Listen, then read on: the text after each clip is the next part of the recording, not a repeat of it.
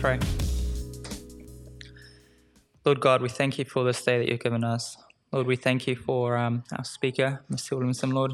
I pray that you give him the wisdom, Lord, from your um, word, the Bible, Lord. Pray that you open up our hearts and ears and that we may listen and remember your word. In Jesus' name we pray. Amen.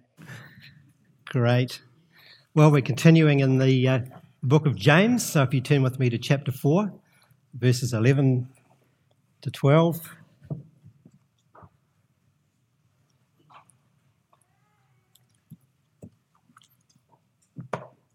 Wonderful to see those puppets this morning, a real talent there.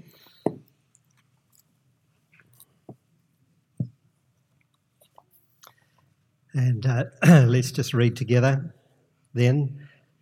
Verse 11 Brothers, do not slander one another.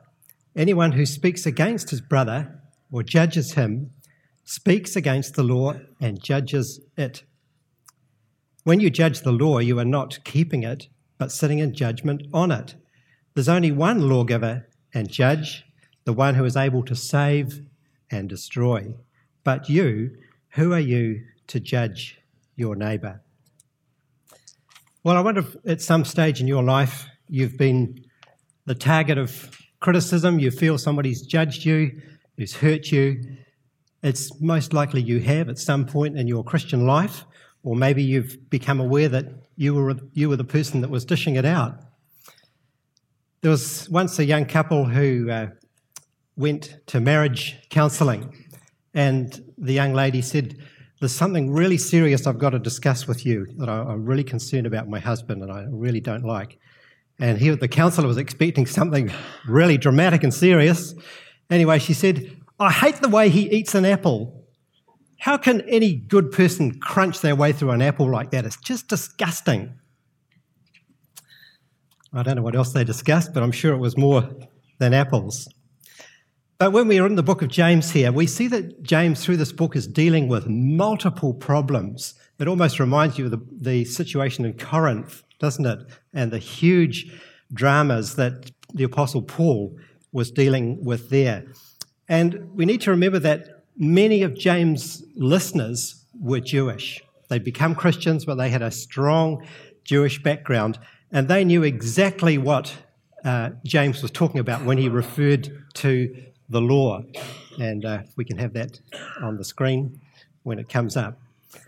And the law, we understand, of course, is the first five books of Moses Genesis, Exodus, Leviticus, Numbers, and Deuteronomy. And it's just such a wonderful, rich document.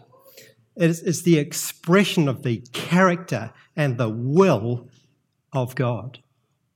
And so when James nails this point home to his hearers, they're thinking, the law, our precious, honoured law? And James is telling us that we're we're going against that and even, even setting ourselves up as judge over the law? God forbid, who would do such a thing? But this is what James is pointing out. And in, we remember in chapter 2, verses 8 to 10, when James was telling us about the law too, he said, if, if you really keep the royal law found in Scripture, love your neighbour as yourself, you're doing right. But if you show favoritism, you sin and are convicted by the law as lawbreakers. For whoever, for whoever keeps the whole law and yet stumbles at just one point is guilty of breaking all of it. So, to break one part of God's law is to break and go against the whole thing.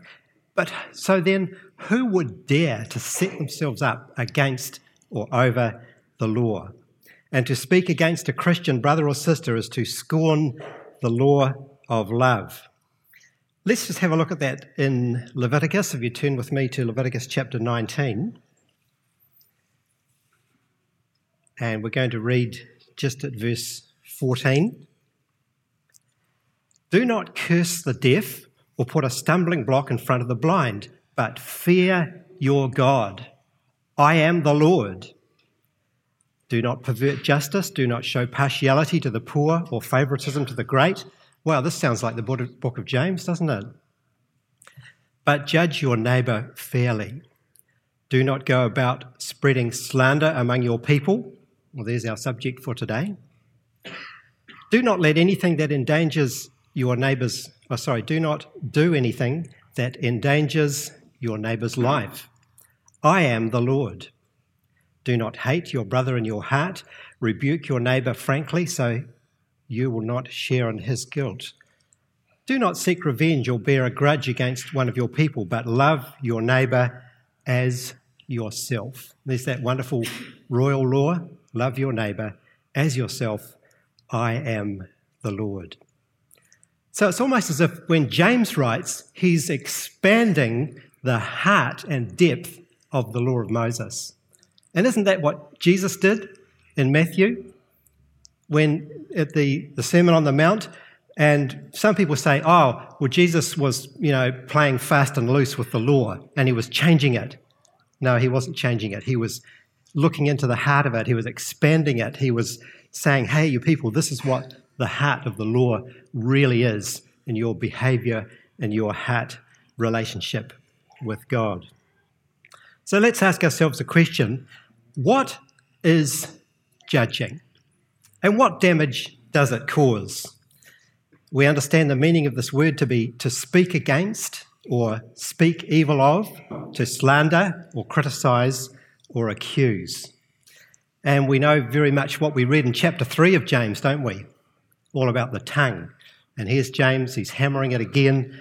What are you saying against your neighbour? And boy, it's so easy, isn't it, to criticise? It can become a, an occupation, a pastime, a hazard. And let's just look at a list on the screen of typically some, and there's thousands of different areas, but there's areas that people choose to criticise, or we might criticise each other. Maybe it's because of age. We look down on children and say, You're, you're only a child. I don't think much of you.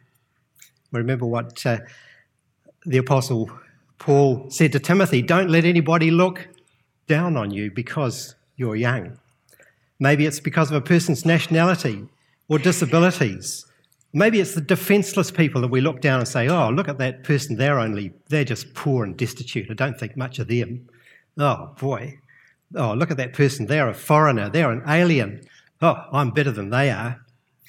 And let's remember in uh, James and in Exodus, Exodus 22, we see that God has a special compassion in his heart for exactly that groups of people the, the defenseless, the destitute, the poor, orphans, widows, and aliens. And James reminded of us, us of that in chapter 1, verse 27. Well, sometimes do we judge people because of their clothes, because of their appearance, or because of their wealth or how much a person earns. Uh, maybe it's because of uh, somebody's hairstyle or whether their hair is coloured or not, or makeup, or how a person keeps their house and garden. It's never ending, isn't it? There's so much scope for criticising another person. Uh, what about homeschooling? We think, oh, somebody might say, I look down on that married couple because they are sending their children to a secular school. How disgusting. They should be sending them to a Christian school. Well, they should be homeschooling, and it could be the other way around. And just let me mention at this point that because we live in such a PC world, are we afraid of even discussing things anymore? That's just crazy because we can have wonderful discussions and debates about this sort of issue, and be happily on good terms, you might even succeed in persuading the other person to your point of view. But let's not be afraid of having good discussions down together and sharing ideas together about a whole range of issues. We're not going to bow down to the PC world where all we talk about is the weather. How are you today? Um, it's a nice day, isn't it? What shall I say next? I'm afraid of offending that person. I better not say anything except talk about the weather. What rubbish. So, this, this huge range of uh, issues that, that Christians can judge one another with. I'd just like to point out that when we look at the issue of judging another person, it seems to go in a sequence. First of all, this, you make some observation about a person, you hear something, maybe, you jump to conclusions without knowing all the facts, uh, assume the person's motives, uh, you make judgment, you condemn the person, declare them guilty, and pass sentence. Now, normally that sort of sequence might take days, weeks, months in a legal court. But do you know that can happen in my mind, in your mind, within the space of one second? We can go right through from top to bottom and come to number seven in one second flat, and we've condemned somebody. And it may even lead to carrying out some punishment as well. So we're pretty fast off our feet, aren't we, when we want to be? Well, it seems like sometimes we appoint ourselves as not only the detective, but the judge, jury, and executioner as well. Turn with me to 1 Samuel chapter 1, just as a quick illustration. And here we have the story of Hannah and Eli. And she came to the temple. and uh, we're in chapter 1. Okay, so here's Hannah. She's in absolute distress. She comes to the temple to pray. and uh, she, there she was praying. Verse 12 As she kept on praying to the Lord, Eli observed her mouth. Hannah was praying in her heart, and her lips were moving, but her voice was not heard. Eli thought, She's drunk. He thought she was drunk and said to her, How long will you keep on getting drunk? Get rid of your wine. Now, what mistake did Eli make? You see, in just one second flat, he'd made an assumption from what he observed He'd assumed her motive, he assumed she was drunk, and he condemned her for it. Just like that. And that's just an example of what about if Eli had said, I uh, just stayed and observed a little bit longer and then said, Excuse me, are you feeling well? Is there something troubling you? What's the matter? And of course, when you get really close to somebody, you can tell if there's alcohol on their breath anyway, so he could discount that as a possibility. What I'd like to say here in terms of that list we had on the screen is often judging or criticizing another person is over something that goes beyond what is written. Think about that for a moment. And the Apostle Paul brought out this point very strongly in 1 Corinthians chapter 4. I'd like you to turn to that with me. So, I guess what I'm saying is, in terms of truth, yes, definitely we can judge one another in love, of course. But what about uh, doubtful issues where we're going beyond what the Bible actually says? Have a look at verse uh, chapter 4 of 1 Corinthians. And for the sake of time, we're not going to read a lot here, but we notice that in verse 3, I care very little, this is the Apostle Paul speaking, I care very little if I am judged by you or by any human court. Indeed, I do not even judge myself. My conscience is clear, but that does not make me innocent. It is the Lord who judges me. Just think about that for a moment. If somebody else is setting themselves up as judge over you, it's the Lord who's your judge, and you are answerable to him. Reading on. At verse 5, therefore judge nothing before the appointed time. Wait until the Lord comes. He will bring to light what is hidden in darkness and will expose the motives of men's hearts. At that time, each will receive his praise from God. Now, brothers, I've applied these things to myself and to Apollos for your benefit so that you may learn from us the meaning of the saying, do not go beyond what is written. Here it is. Questionable items that we might judge another person on. Do not go beyond what is written. Then you will not take pride in one man over against another. For who makes you different from anyone else? Now, these are the kind of rhetorical questions that would just leave you and me absolutely speechless these challenging questions. Who makes you different from anyone else? What do you have that you did not receive? And if you did receive it, why do you boast as though you did not? do not go beyond what is written. I'd just like to say here too that, that Paul was under serious attack. If you go to Second Corinthians, you find there's a whole raft of false teachers who are trying to demolish Paul. They're trying to demolish the truth of the gospel. And in that, that case, Paul is not just um, shrugging it off, he's on the attack because truth is at stake. And uh, so Paul is not just a weak person who's like a doormat. When there's truth at stake, he's defending the truth and he's defending his calling from God as an apostle. These false prophets were carrying out what you might call character assassination of the apostle Paul. But we notice in verse 3, as we read, Paul just shrugs it off. Man, that's hard, isn't it? If you've been attacked and criticized, you just shrug it, shrug it off. You, you feel so hurt. You think, wow, I can't just shrug it off. I've got to get even. I've got to defend myself. I've got to justify myself. But Paul says, I care very little if I'm judged by you or by any human court. In terms of essentials, we know the statement of Augustine in essentials, unity, in non essentials, liberty, in all things, charity or love. And we've got that in our prayer list. If you open up the back of our prayer list and look at the statement of faith, there it is. In terms of judging, then, we've been reminded when Andrew took his message about the WMD. What does that stand for? WMD. Not, no. It's uh, okay, it's a military term, weapon of mass destruction. And we all carry in our mouths a WMD. And it has huge capability of setting forest fires and causing huge damage in people's lives. Uh, judging, it causes lasting damage, hurts that are hard to heal. It affects love and trust in relationships, and it can lead to bitterness and anger and revenge.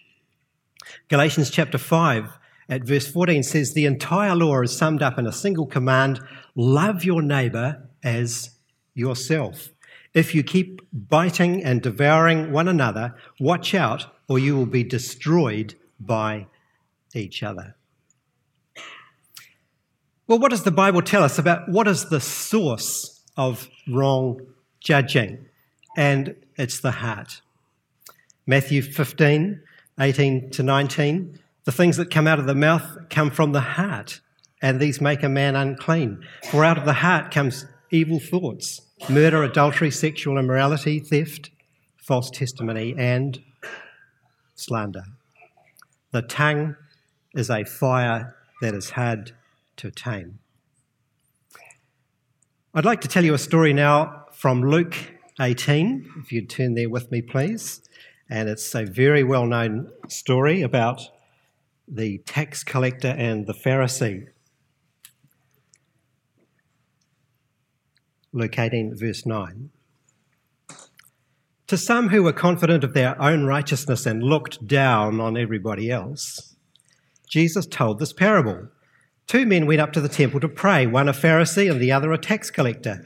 The Pharisee stood up and prayed about himself God, I thank you that I am not like other men, robbers, evildoers, adulterers, or even like this tax collector. I fast twice a week and give a tenth of all I get, but the tax collector stood at a distance. He would not even look up to heaven, and but beat his breast and said, God, have mercy on me, a sinner. So I think there's a strong link in the scripture between criticism and uh, a superior attitude towards others. I wonder if I can illustrate this by what I've got over here. So let's just have a quick look at this with some light bulbs. First of all, I'm just an ordinary incandescent. I give a nice, steady light. Well, I look down on you, Mr. Incandescent, because you're inefficient. You use too much power. I'm better than you because I'm a fluorescent and I'm a long life bulb. Well, I'm a fluorescent tube and I look down on you, Curly, because you're a funny, twisted shape and I don't like you. And I last for 20,000 hours, so I'm better than you. I look down on you, Mr. Fluorescent, because I'm I'm a high pressure sodium. And I look down on you because sometimes you flicker, especially when you get old.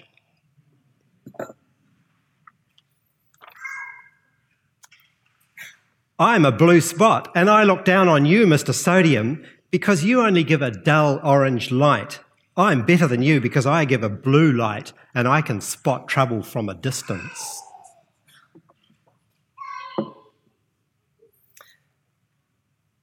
I'm a red flashing light. Mr. Blue, I look down on you because you're trying to be a policeman. I'm a flashing red light and I warn people of danger.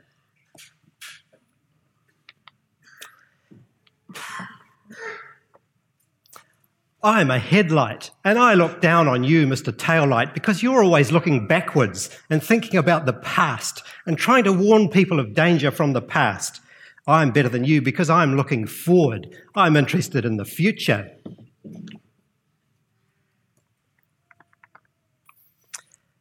I'm a halogen, and I look down on you, Mr. Headlight, because you've got your head in the clouds.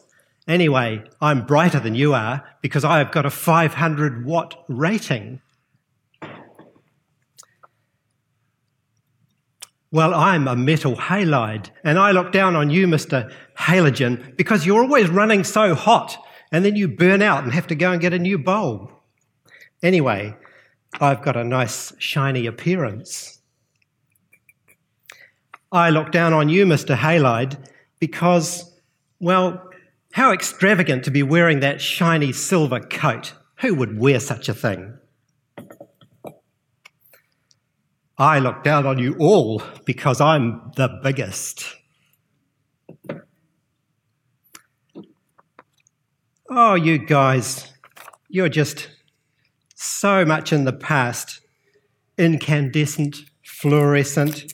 Who do you think you are? Nobody wants you anymore. Everybody wants me. I'm an LED.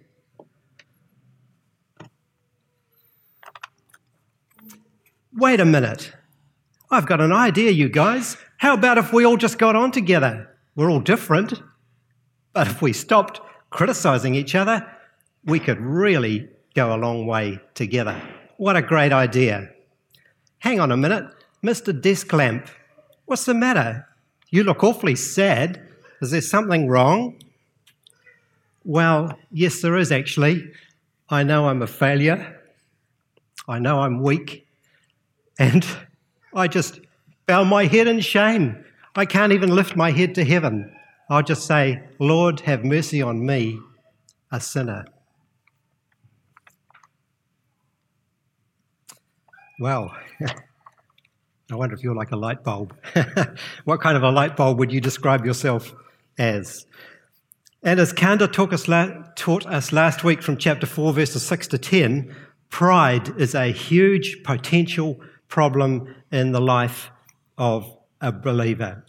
And we remember what Jeff taught us from James chapter 1. It's, it's really exciting to try and link up things in the book of James and see how it all hangs together. In James chapter 1, Jeff taught us about the, the downward escalator of sin where first of all it's temptation, then it's your own evil desire. You get dragged away, you get enticed. Remember, Jeff had the bait and he was showing us the different types of bait. We, we take the bait, then we sin. Sin can grow and develop and become a habit, and finally it leads to death. And the point is for us as believers get off the escalator early. Don't wait till you've gone way down, down, down, down. When first you become aware that you're tempted, you're tempted to criticize somebody, get off the escalator fast. And James, as he writes, he wants believers to root out that harsh, unkind, superior, critical attitude that continually finds fault with others. Let's just ask ourselves another question then. If obviously we're not supposed to criticize one another, how about how should we treat one another? How do you react when, you're, when you are criticized? First of all, in James 1, let's not be quick to anger and not be tempted to sin, to not want to take revenge by getting back at that person, like just adding fuel to the fire. Romans 12 talks about do not repay anyone evil for evil. And 1 Corinthians 4, we didn't read this, but the Apostle Paul, when he's describing the agony of the, the abuse and suffering that, and persecution that he was facing, he said at verse 13 of speaking of the apostles, when we are slandered, we what? We answer kindly. Wow, isn't that freaky? Isn't that scary? It seems to be so against what we as human beings would want to do. We just want to get back. We want to justify ourselves and, and attack back. But the Apostle Paul says we answer kindly. Another thing in terms of how we should react when we're criticized is if we take the lowly place, I'll turn that off. if we take the lowly place, we're at the bottom, we can't be superior and be criticizing anybody else. We're already at the bottom. Take the lowly position and humbly as a servant, and when you do, it leaves no room for criticism. We know, we know the Lord Jesus says in Philippians chapter 2, what did he do? He took the place as a, a servant. As a servant. He says in Philippians, we read, Do nothing out of selfish ambition or vain conceit, but in humility consider others better than yourself. And once again, it seems to go against the human grain. We're all trying to be accepted. We all want to be loved. We all want to be looked well, well on. So we want to be up there. We want to be high up. Another thing in the Bible about how we should treat one another is looking at the verses which say one another. Now, as you can imagine, we're not going to stop and look at that today. We'd be here all day. But it's a really cool Bible study to do. Go, get your concordance, uh, get on your, your search engine on your computer, and look up the one another's. Fantastic stuff for a personal Bible study. Then, okay, what should you do if you have been wrongly judged by another Christian? The Bible says you need to forgive that person. Don't make an enemy out of them. Put water on the fire. If you've been judgmental over another Christian, the Bible says you need to repent of that attitude, turn away from it, and to stop doing it. Treat others as you would like to be treated. Let's think for a moment of Jesus' own words in Matthew chapter 7 Let's go there. And the first five verses. Do not judge, or you too will be judged. For in the same way you judge others, you will be judged, and with the measure you used, you use, it will be measured to you. Why do you look at the speck of sawdust in your brother's eye and pay no attention to the plank or the log in your own eye? Now, can you imagine the reaction of the people who heard that, heard Jesus say that, they would have just probably just laughed out loud. I mean, how ridiculous. What a, I think Jesus had a huge sense of humor, and he used humor, he used these illustrations to really make people laugh and to make them think. How can you say to your brother, Let me take the speck out of your eye, when all the time there's a plank in your own eye? You hypocrite. First, take the plank out of your own eye, and then you will see clearly to remove the speck from your brother's eye. And isn't it so true? Sometimes you criticize another person, and within minutes or hours or days, you think, oh no, I've got problems too. Like Gary was saying, look into my heart, there's all sorts of problems that I have to grapple with day by day. So we've got to be brutally honest with ourselves and admit how weak and miserable we are in God's sight. Let's go quickly now to Romans chapter 14, and our time is nearly gone. But this is just such a telling passage on the subject. The whole of chapter 14 running right through into chapter 15. And this is an example of what we read at verse 1. Accept him whose faith is weak without passing judgment on disputable matters. There it is, going beyond what is written, disputable matters. One man's faith allows him to eat everything, but another man whose faith is weak eats only vegetables. The man who eats everything must not look down on him who does not, and the man who does not eat everything must not condemn the man who does, for God has accepted him. Who are you to judge someone else's servant?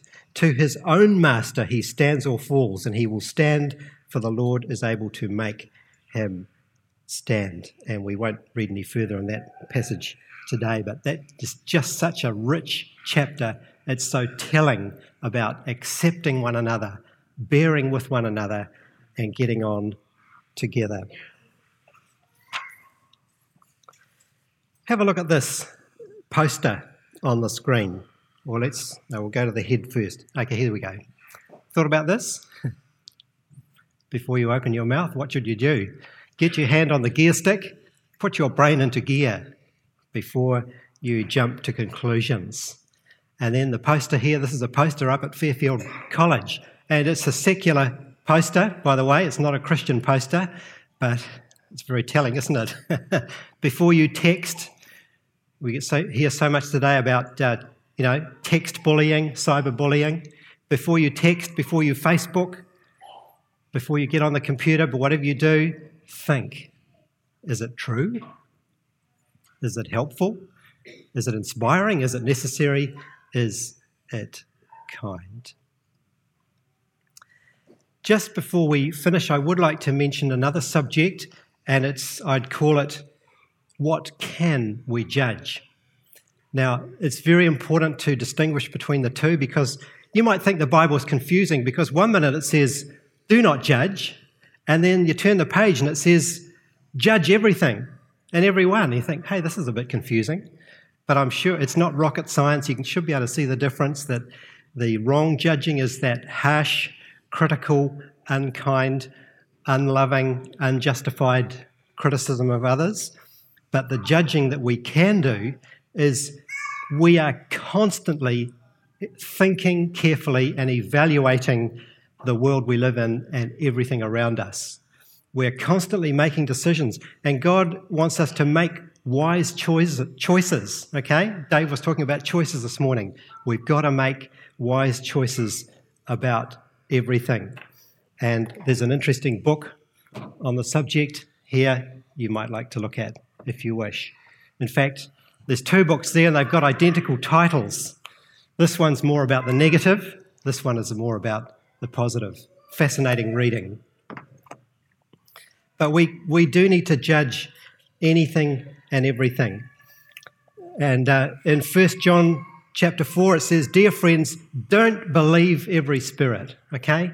We are not gullible people that are just going to swallow everything we see and hear. Okay? We, we need to be cautious. We need to be suspicious of what we see, especially in the Christian world around us. We need to distinguish, we need to judge between the good and the bad, the right and the wrong, what honours God and what dishonours Him, between truth, half truths, and lies, to distinguish between what builds up and what destroys. And in Philippians, we read, finally, brothers, whatever is true, whatever is noble, whatever is right. So here's the choosing, the decision making. Whatever is pure, whatever is lovely, whatever is admirable. If anything is excellent or praiseworthy, think about such things. And the Apostle Paul also said, Test everything, hold on to the good, avoid every kind of evil. And again, he said in Corinthians, the spiritual man or person makes judgment about all things, but he himself is not subject to any man's judgment. So, in terms of judging, then, who is our judge? It's the Lord. And one day we as Christians will stand before the Lord Jesus and he will judge us. You read about that in 1 Corinthians 3. But the judgment issue there is not salvation, it's how you've lived your Christian life. And that's 1 Corinthians 3 makes very challenging reading. So I hope that we can take that on board. I hope I can take that on board myself. The preacher always preaches the message to himself first. Shall we pray together? Lord, we confess at times we just fall into that easy trap of criticizing one another. Help us, Lord, to be wise and make right decisions about what honours you and how we can build one another up and encourage one another. We thank you for your word, what it's taught us this morning. We pray in Jesus' name. Amen.